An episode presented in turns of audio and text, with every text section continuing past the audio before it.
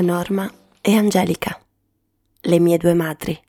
Diego Garcia, surrounded by the waves, lonely in the ocean, but in every other way, it was full of love and the warmest fellow feeling. Vampire Weekend, sympathy. Parte prima. I think I take myself too serious. It's not that serious.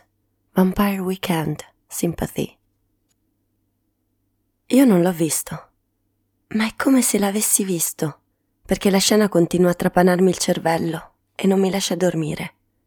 Sempre la stessa immagine. Diego che cade e il rumore del suo corpo sul marciapiede.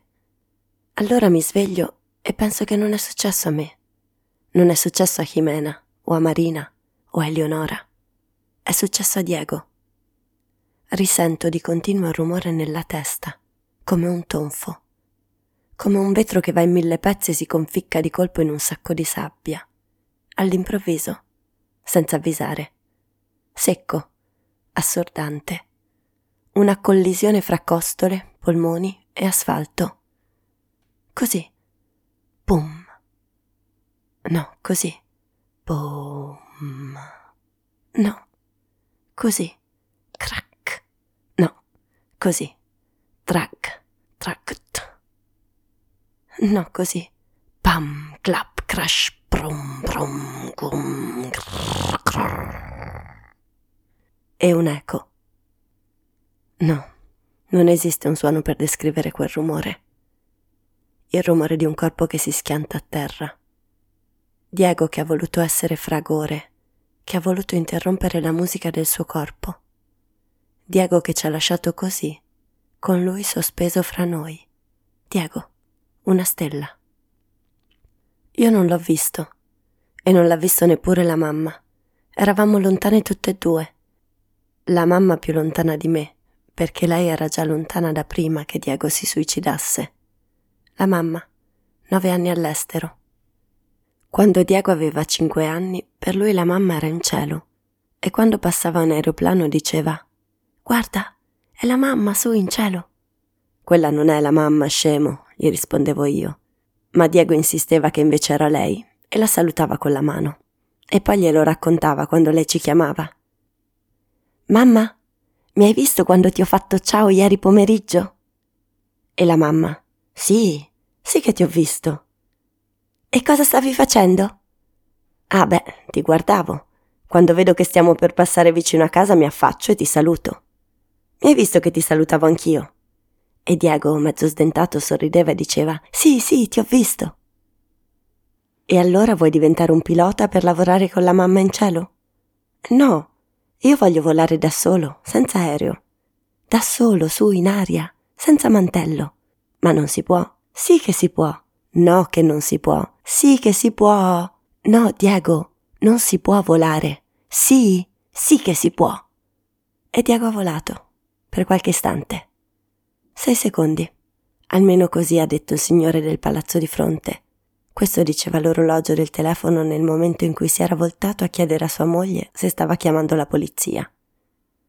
Sei secondi. Sì, che hai volato, Diego. Per sei secondi.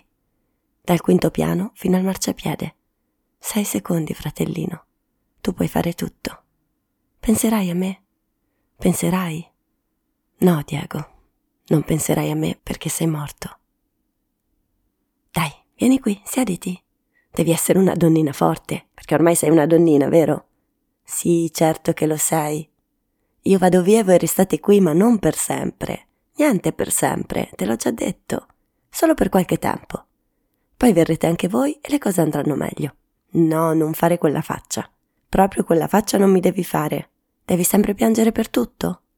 Vado via perché cosa ci faccio qui? Sì, lo so che l'ho detto anche l'altra volta, ma l'altra volta era diverso. Era diverso perché era diverso. Tu eri diversa, io ero diversa. Ma sai cosa non cambia? Esatto, che avrai ancora da mangiare tutti i giorni. Capisci? Sì, che capisci. Capisci benissimo. Hai pensato a Diego? Così piccolino, così indifeso, così buono. L'hai visto? Tu alla sua età te ne andavi in giro a giocare da sola, e lui invece è così poco autonomo. come suo padre, uguale uguale. Anzi, uguale no, perché lui lo educheremo in un altro modo, vero?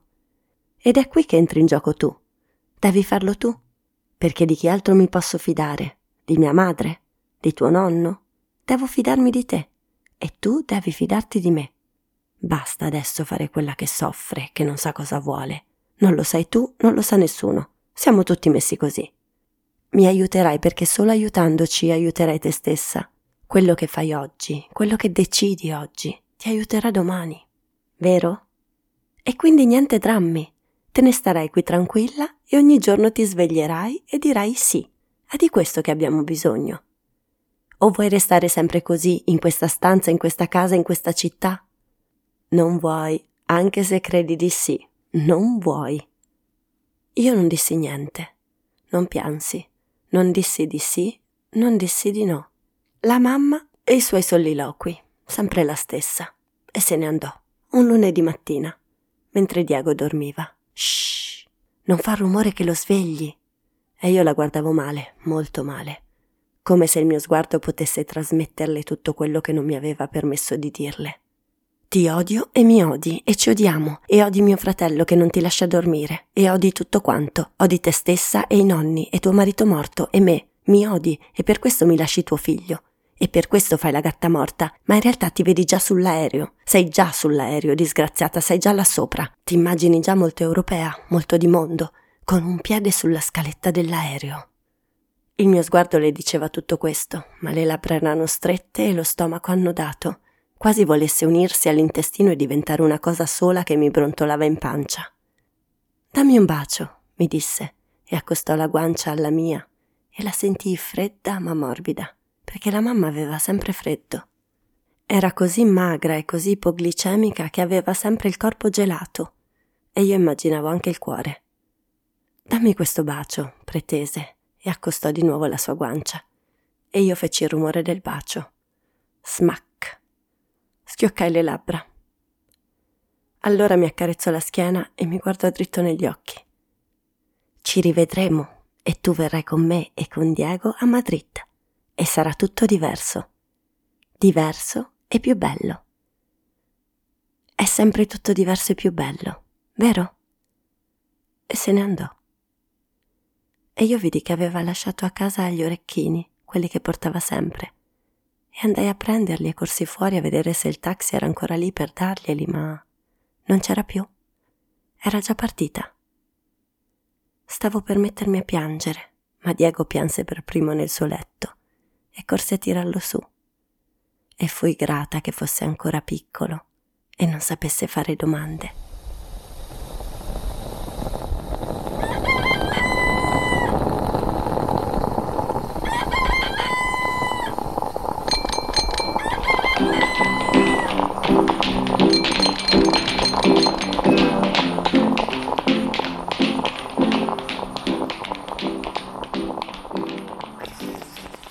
Cenere in bocca di Brenda Navarro.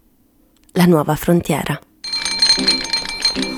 Lunedì intro. Entrare nella settimana con le prime pagine di un romanzo. Legge Marta Marchi. Samba Radio. Sceglie il romanzo. Elisa Vettori. Due punti. Libreria.